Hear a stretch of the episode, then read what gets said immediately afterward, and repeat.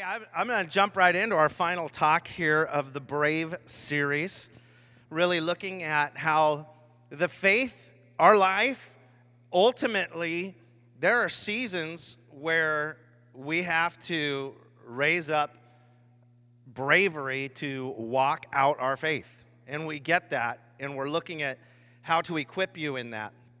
And I've mentioned it before, um, and, and it, it'll kind of set up our talk today, but uh, something I experienced for 13 years. I was a youth pastor for 13 years before we started Open Life here. And uh, in 13 years, we took kids to camps, we took them on missions trips, we went to youth conferences. And one thing that always happened is students would come back on that spiritual high, that moment of oh my goodness, I have just spent like seven focused days away, or like our mission trips would be like 13 or 14 days away. I love Jesus. He loves me. Like it was so clear to them because they were removed from all the common distractions in their life. It was so clear to them who they were in the eyes of Christ that they would come, would come back and we would call it like a camp high or a camp experience where they're just like wired and then we drop them off and they get back in the car and normality hits. Now I'm a parent with two teenagers, right? I'm on the other side of that moment when they come back and they're tired and the realness faces me in the car. And you're like, you just spent time with Jesus. Why is there a demon in my car? No, I'm just kidding. I'm joking. Uh, but you're just, it's crazy, you know, they're tired. And, and sometimes, not in my family, with two girls sitting anywhere close to the platform. Anyway, in my family, they're never cranky, but sometimes, you know, I've heard that, that somebody once told me, there's, a, I have a friend who was saying, that sometimes when they're tired, they can be a little cranky. You know, so, but the reality is, they're thrust back into context, they're thrust back into home. Sometimes those homes are not healthy at all. Sometimes those homes are, but they're just tired. And all the, all the normal digital interactions kick in, and all the normal chores kick in, and all the normal reality. So it's not like 24 7 God. And so it's this moment that sometimes to students would seem like a spiritual high that is just going to dissipate really fast, like within 24 hours. Students aren't the only ones that experience this. We can experience that as adults. We can come to a service, even 70 minutes together on a Sunday morning. We can hear a passage. We can be so inspired and so moved by the word that God has brought into our understanding. But we get back into the car and the tasks of life and the chores and the work schedule kick in and the realities of our life become so distracting that that inspiration is immediately diffused and we wonder there's this moment of wonder is this going to last or was it just a spiritual high i think we've all asked, if we're honest with ourselves we've all asked or thought that or experience that doubt. Now, let me say this while we're on the subject it's highly valuable to get your student into any of said experiences I just mentioned mission trips, camps, conferences. It's worth everything. I've actually had students try to buy their way out of going to camp before. I'm dead serious. They signed up for camp.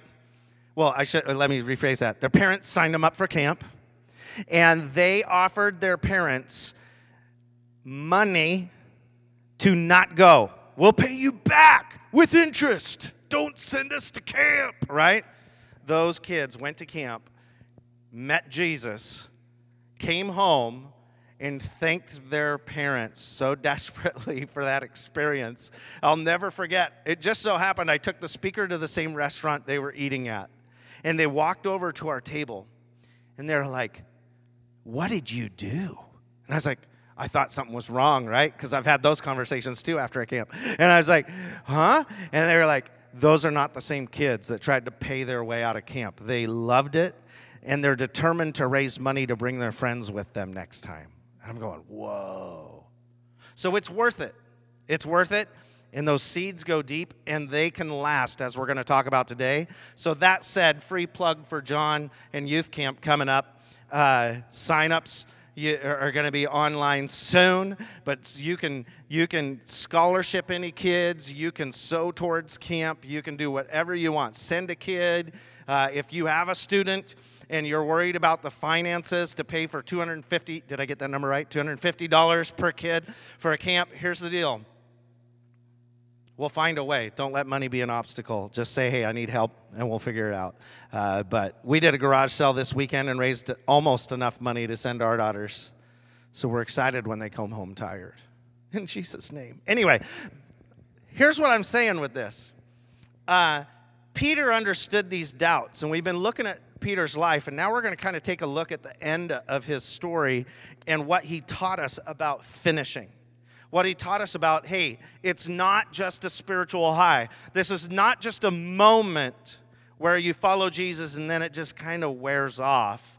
There's reasons if it feels like that. There's way to finish there's ways to finish well. And so Peter was not unfamiliar with these doubts cuz he often wondered himself. He went from following Jesus to fishing and then following Jesus again. He went back to his old ways and realized through his own life how to figure this out. We've looked at brave to follow, brave to fail, brave to act, and last week, brave to share. And now here we are today at brave to finish. So Peter is no longer the bumbling goofball who steps out really aggressively and crazily and makes a mess of everything or chops somebody's ear off or denies Jesus. It's now this stronger, more active in faith Peter leading the church. Thousands have come to the follow the Lord. The movement is way out of his responsibility at this point. There's more people discipling more people in Jesus' name, and he pens two books First and Second Peter, instructing people of, man, here's how to keep the fire burning. Here's how to follow Jesus. Here's what to do if this is your scenario or this is scenario. And I love the opening of Second Peter. We're going to look at Second Peter 1 today. And it starts like this I'm writing to you who share the same precious faith we have. This faith was given you because of the justice and fairness of Jesus Christ, our God and Savior. May God give you more and more grace and peace as you grow in your knowledge of God and Jesus, our Lord. By His divine power, God has given us everything. Now, that's pretty all inclusive right there. God has given us everything we need for living a godly life. We've received all of this by coming to know Him, the one who called us to himself by means of his marvelous glory and excellence. By saying yes to Jesus, by choosing to follow Jesus, we've been given everything for a godly life. Our big idea today God gives us what we need to finish. Let's continue in verse 4. Because of his glory and excellence, He's given us great and precious promises. These are the promises that enable you to share His divine nature and escape the world's corruption caused by human desires. In view of all this, make every effort to respond to God's promises. Make every effort to respond to God's promises. Thought one God's promises help you finish. God's promises help you finish. God's given you what you need to finish, and thankfully, it's not on your own strength or power, but it's on God's power and the power of His promises that help us finish well. But God's promises require response. Isn't that interesting? The response to God's promise is to supplement your faith ultimately, to empower the ch- decision you made to follow Jesus. It's like pouring fuel on the fire. I think it's easy for people to say yes to Jesus. I'll believe in Jesus too, you know, kind of add Jesus to the menu. But it's another thing to walk through the door of giving Jesus your life and discover on the other side all the blessings and promises that are there. There's so much when we say yes to Him. And we can finish well. We're empowered with everything we need to finish well and not lose that spiritual high according to His Word. We'll be talking through what it is to live this godly life or this Christ centered life in two weeks when we launch another five week series called Bless This Home just looking at what it is to be a Christ centered home. And uh, I'm pumped for that. Next week is a standalone Mother's Day talk. Guys, next week is Mother's Day. Hint, hint. Anyway, uh, Amazon Prime, two days, make the order. Okay, moving on. Um, you know, it's interesting to, to look. Next week, we'll be celebrating moms. I have a gift for you. It's going to be fun. Uh, a great talk. I'm excited about it. But then we're going to talk about, you know, this whole godly living concept, this Christ centered home through the Beatitudes. It's going to be an awesome series. But today, we're looking at the reality of saying yes to Jesus. It's another, it's one thing to say yes to Him and another to live out the promises in Scripture. Saying yes is not what gets you to live life to the full. You have access to life to the full, but it's living out the promises as we discover them. It's like adding pieces to the puzzle. Every time we discover a promise, it's like, oh my goodness, I did not know. So I was named after my great grandfather, Thaddeus Taylor. Great grandpa Thaddeus was, I didn't know this until we were praying about starting this church. I knew he was a pastor, a Nazarene pastor, but I found out that the person I was named after actually started seven churches. He was a church planter. And that was one of those little keys that when we were praying as to whether we should start a church or not, that like, I was like, oh my goodness, like I, this is being passed down. Like I'm the next generation of, of people who are going to start churches. I, I need to do this, you know? And so it was one of those little fan into flame that nudge we were feeling from God to start a church in Bonney Lake and, and now Sumner and, and, in the future Wilkeson and Buckley and Enumclaw and Lakeland Hills. Okay, anyway, uh, so we were, you know, there, it's the, that's the drive. Like that call is so deep inside of my bloodstream, I can't let it go. Ording. Anyway, moving on. Uh, so we're just excited about the future, but I'm looking at that and saying, uh, you know, what are some of those things besides church planting that I heard about my great grandpa Thaddeus that were passed down. And, and one of those is this legacy he had was a gun collection. Now, I don't have any of the guns, I do have his sermon notes. And uh, so that's kind of cool. But one of the stories he would always tell is how he got the guns, because he never bought one. My great grandpa Thaddeus picked up hitchhikers. Now, I'm not saying you should have the faith when you leave here today to pick up every hitchhiker you see in the name of Jesus. That's not what I'm saying. I'm also not endorsing anything that involves guns or politics, blah, blah, blah. Vote for me in office. No, I'm just kidding. Okay, so, uh, you know, this is, I'm just looking at the reality of he would get guns. This is how he got them. People would hold him up that he picked up as hitchhikers. Give me all your money. I don't know if they had that voice. Give me all your money. You know, whatever the voice they used. But he would look at them and he would share a passage or the promise from a passage in 1 John 4 4. He would share that in his King James language Greater is he that is in me than he that is in the world. Uh, you need to put that gun down, son. You know, I can't imagine this, right? He just stares at the barrel of the gun and it's like, Greater is he that is in me than he that is in the world and begins a discussion with them about hey, I'm a pastor, picked you up to help you, you're loved. Um, uh, if you need money, I can help, but give me that gun, son. And if I remember right, he had at least a half a dozen guns from picking up hitchhikers. Man, that is awesome story.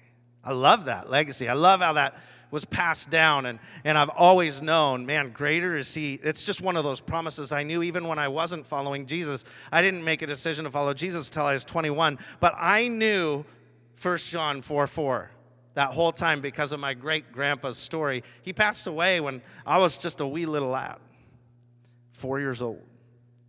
But boy, I remember that story. And I remember hearing about it. And, and I look at that and I go, It's given me the courage to do a couple different things. One time I was on a missions trip in Honduras. And Dana was sharing a VBS in an area that had just been ravaged by a hurricane. And, and so it's mud and you know, it's, it's gang infested in this one little pocket. And, and we're sharing the gospel to these kids. And they're responding in the middle of this like muddy pocket of area. And I have the picture to prove it. I was videotaping Dana and I'm working my way around, you know, looking at the screen and I realize I'm filming Dana, but on the other side of her is a kid pointing a gun. Just a young teen, you know? Full on has a handgun and he's just pointing it at Dana. And I remember just taking the picture, setting the camera down, and just walking straight to get on the other side of Dana, then jumping off the platform, and my eyes were just fixed on that kid. And I just walked straight at him, and I was quoting in my mind the whole time. What was I quoting? Great grandpa Thaddeus is first. Greater is he that is in me, he that is in the world. Here I come, Jesus. You know, just like, oh, wait, no, that's not the passage. It doesn't end like that. Greater is he that is in me than he that is in the world. And as I approached that young boy, I remember him taking that gun and putting it in his back. And when I got to him, and a translator jumped over and started following me because I didn't speak uh, Spanish very well at all. I knew enough to be dangerous. I probably would have told him something wrong and then he would have shot me. But, uh, you know, so I just started sharing with the kid the love of God and he ended up praying with us. And who knows what his story is today. Hopefully in heaven I'll discover. But I look at that courage, that promise that was passed down through generations. That's the power of a, a promise in Scripture that can help us live out our faith well and finish well. That's the kind of power that the promises of God have for our life. He's given us great and precious promises. These are promises that enable you to share his divine nature, escape the world's corruption caused by human desires in view of all this. Make every effort to respond to God's promises. How's your effort? How's the effort category? The more promises we learn and uncover, the more divine nature God will allow us to experience. And ultimately, we can escape the corruption that most others are impacted by. Those human desires that well up, because we understand the promises of God, we can step around them. No temptation is overcome me except what's common to man, but God gives me a way out of it. Whoa. I know that promise in 1 Corinthians. I'm not going to take that same road of temptation. We make wiser choices because we learn things, but it takes effort to obey the promises. Make every effort. How are you at responding to promises? I mean, it's one thing for us to read our Bible daily, but what if we read it to discover? What if we're reading it to find a promise? Yeah, every day you don't find a promise when you're reading through a Bible plan. But there are days that are just like, wow, this is powerful. And something that we can navigate our life by. Well, Peter continues to share from his wisdom in verse 5 or the second half of it here. Supplement your faith with a generous provision of moral excellence, and moral excellence with knowledge, and knowledge with self control, and self control with patient endurance, and patient endurance with godliness, and godliness with brotherly affection, and brotherly affection with love for everyone. Thought two feed your faith. Feed your faith. Philippians 2:13 says this promise, God is working in you, giving you the desire and the power to do what pleases him. God is working in you, allowing you to build upon knowledge, to build upon moral excellence, knowledge, and knowledge, self control, and self control, patient endurance, and patient endurance, godliness, and to godliness, brotherly affection, and brotherly affection, love for everyone. Interesting, isn't it? Whenever you get a list like this, it's tricky in Scripture. Because you think, well, man, I need to make a checkbox, and every day I need to check off every one of those categories so that I can grow on a scale of one to 10. How am I doing at this on a scale of one to 10, right? And we just, we're prescriptive that way. We want a list of things to do. But remember, God made us human beings, not human doings, for a reason we need to allow these things to become in us. And we challenge ourselves. Our faith is ultimately in Jesus, and it's by Him that we are saved. However, Peter encourages us to supplement our faith and discover what we have access to through these things. Uh, I, am very familiar with other translations of the Bible. The New Living Translation, which we use here, plain English, words this a little different. Some of the other translations will say, add to your faith this, and upon this, the next thing, and upon the next thing, the next thing, and it gets to loving everybody. And I think one of the challenges that I, as someone who's followed Jesus for a number of years now, have is forgetting when I'm encouraging you to go out and love people that's the result of the list. It may take a while. If you choose to say yes to Jesus today, or you follow Jesus today and you walk out from here, you still may not love that person who hurt you yet. It might be hard to forgive them right now. It might be a struggle to have that brotherly affection for that family member who did that, which are, we'll talk about that in our next series. But uh, the ch- we're challenged. There's some crazy teaching here. When we say yes to Jesus, it takes time for us to add these things onto our faith. We've got the foundation, eternity is covered. But now we add to this, we supplement, we feed our faith like putting gas on a fire to make it roar man, is it possible that Peter is writing from his experiences of his life and realizes what he needed if he wanted to do better? Absolutely. You don't want to grow old and realize all you did was listen and not respond to his promises. Oh, that's another good promise. Glad I know that one now. Make every effort to add all these things into our life moral excellence, knowledge, self control, patient endurance, godliness, brotherly affection, love for everyone. Feed your faith. That's what it's going to thrive on. That's the elements that are needed for your faith to be amazing. When we use these promises of God to feed our faith, whew, he says this in verse 8 in 2 Peter 1 The more you grow like this, the more productive and useful you will be in your knowledge of our Lord Jesus Christ. So it's, it's possible to grow more, right? Knowing Jesus is vital to growing and ultimately finishing. If I don't know Jesus, I can't grow in these things. All these are possible because I chose to follow him. This is not a stagnant knowledge. It's just looking deeper and deeper and discovering more and more of his promises that are a benefit of being a follower of Jesus. And maybe if you followed Jesus a long time ago and you've, you've been a Christian for a matter of years and you're wondering, man, why is my faith just stagnant? Did you stop seeking out his promises? Because when you discover something new and then you see it come reality in your life, your faith is like, bam, mind blown right? Like that one commercial, whatever it is, where their heads blow up purple. It's awesome. Love that commercial. We need to grow in our faith. And I don't know about you, but I grew up in a family where whatever the latest health thing was, a purchase was definitely made of that thing, whatever it was. We had the like little like leg squeezer thing. I don't know um, what was that? The Thigh Master. Yes, the Thigh Master. We, uh, I mean, I had the Tony Little workout.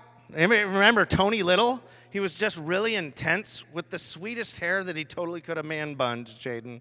Just saying, he could have pulled off a sweet man bun. Uh, so, you know, but, you know, and he was just like, I'm going to pump you up, you know, and he's got these calves exploding, and you're like, I will be kind of like Tony when I'm done. And a few years ago, we got a sweet deal on an elliptical. It's like a big thing that doesn't get put away. You just kind of think, where am I going to put this thing that'll be the most used in our home, right? So I think we first put it like, but it's gigantic, so it takes up a lot of space. We first put it in like the TV room, but then we realized when you like work out, one, I, I, I tried to convince myself I'm going to work out while I watch TV, but it's way easier to watch it in this position than maybe if I had one of those bikes. You just no, I still wouldn't do it. But you know, so we were on the elliptical and it'd make like popping and noises, and you'd be watching TV like, shh, stop it! I'm trying to exercise. You know, probably only happened once. But so then we moved it from there, a more productive location. We put it in our bedroom because we could wake up early and work out in there. No problem, right? If it's rainy outside, because I could just walk. Anyway, or run. Walking's more reality for me. So, um, you know, we, we decided to put it in there, but honestly, we just never use it. And we landed at the ultimate yesterday garage sale. We put it out to the garage sale. And I'm kind of feeling, you know, just because we have an elliptical doesn't mean we're going to be in shape. I mean, I am a shape, but I'm not in shape, right? Just because I wear a Fitbit does not mean I am fit, right? It just tells me how unfit I am repeatedly. I know I haven't taken 250 steps this hour. Shh, you know, it's kind of how I just tell it to be quiet. It's like self torture. Anyway, uh, and so that's the reality is we didn't sell the elliptical at the garage sale. Now it's in our garage. Maybe I'll work out there. buy, sell, trade, offer up, any Craigslist. Hello, somebody help me get this out of my house. Just because we have this stuff doesn't mean we're going to be fit. Just because we chose to follow Jesus doesn't mean we're going to grow in the promises of God unless we give every effort to do them. We have to take these promises and put them into action. Moral excellence will be discovered. Knowledge, self control, patient endurance, godliness, brotherly affection, love for everyone will become unproductive if we just put them on a shelf. We got to use them, or we'll become unfit followers. That's not what we want to be. We don't want to be unproductive. We want to be more productive and useful for God. Well, it continues in verse 9.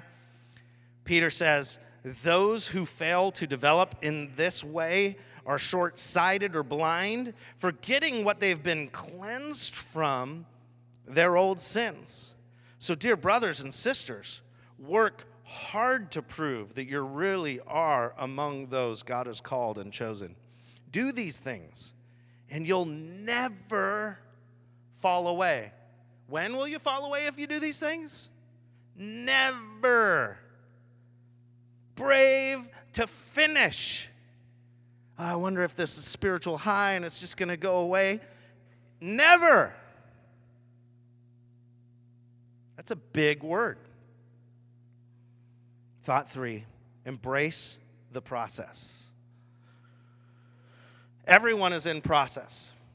I mean, we're adding these things to our faith, right? It's all of our responsibility to look at these elements of the faith and just add them on and find them and, and realize I'm going to finish. I'm not going to hit the finish line till I die, but I'm going to continue to grow. I'm going to continue to grow. That's what we're being challenged here is develop. Embrace the process. We're always going to be growing these things. And can I let you in on a pet peeve? It's one of those little pastor pet peeves. So I'm, I'm like, I'm giving it away. Can I just, because oh, this is, anyway, maybe you've heard this. I've definitely heard it as being in ministry for a number of years now.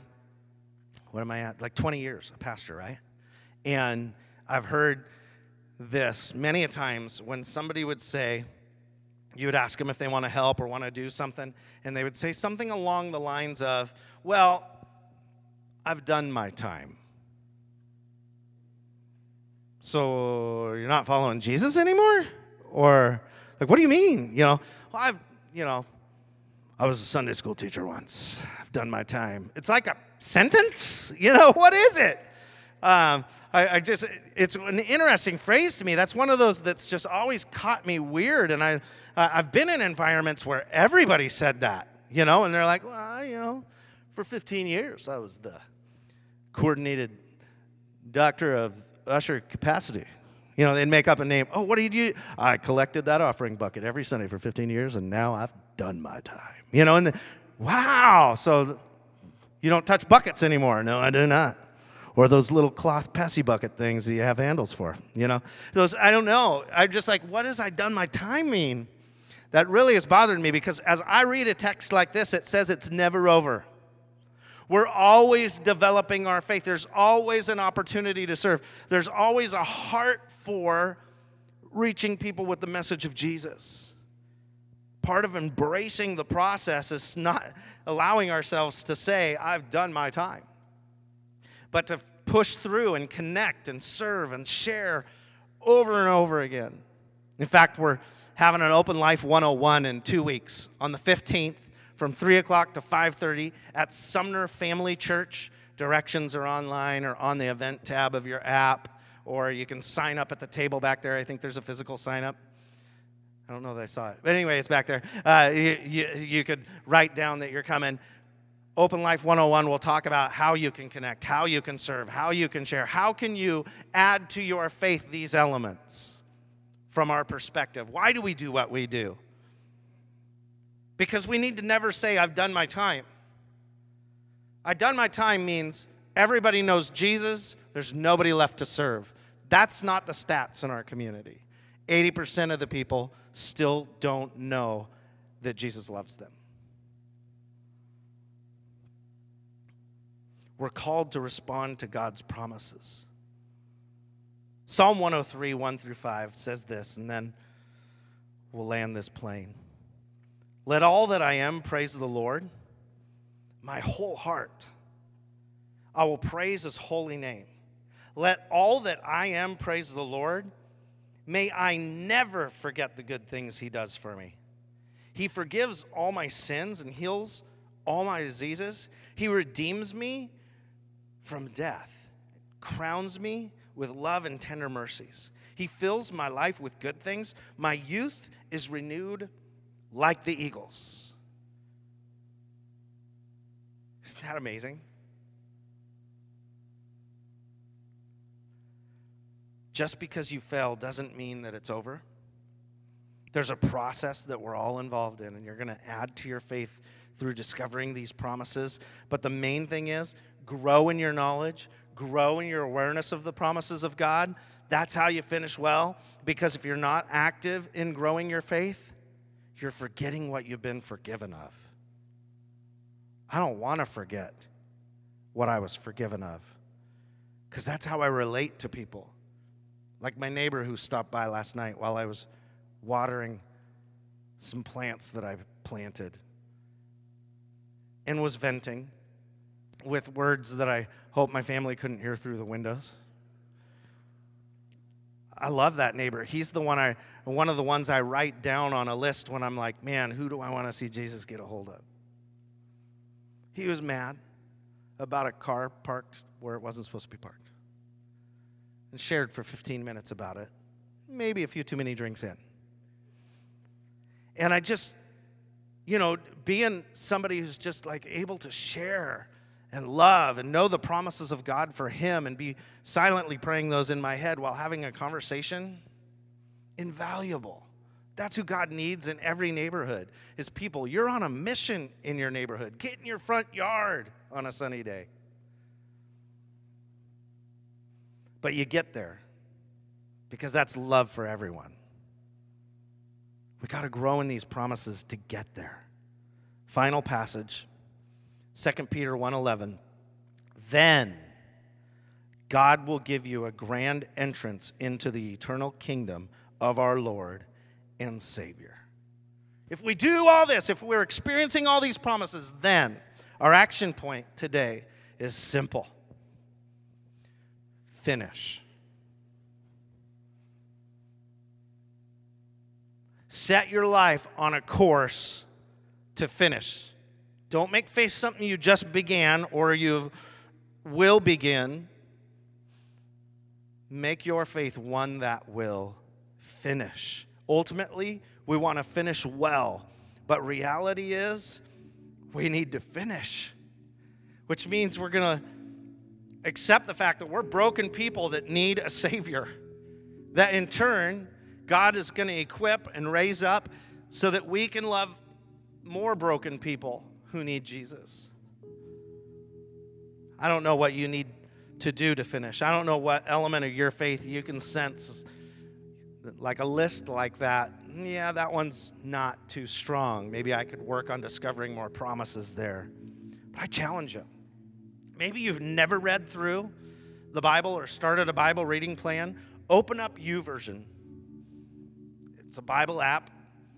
You could open it on a computer, or you could go buy a physical Bible but find a list of promises. The cool thing is, you could read a daily Bible plan that would show you the promises of God if you wanted to.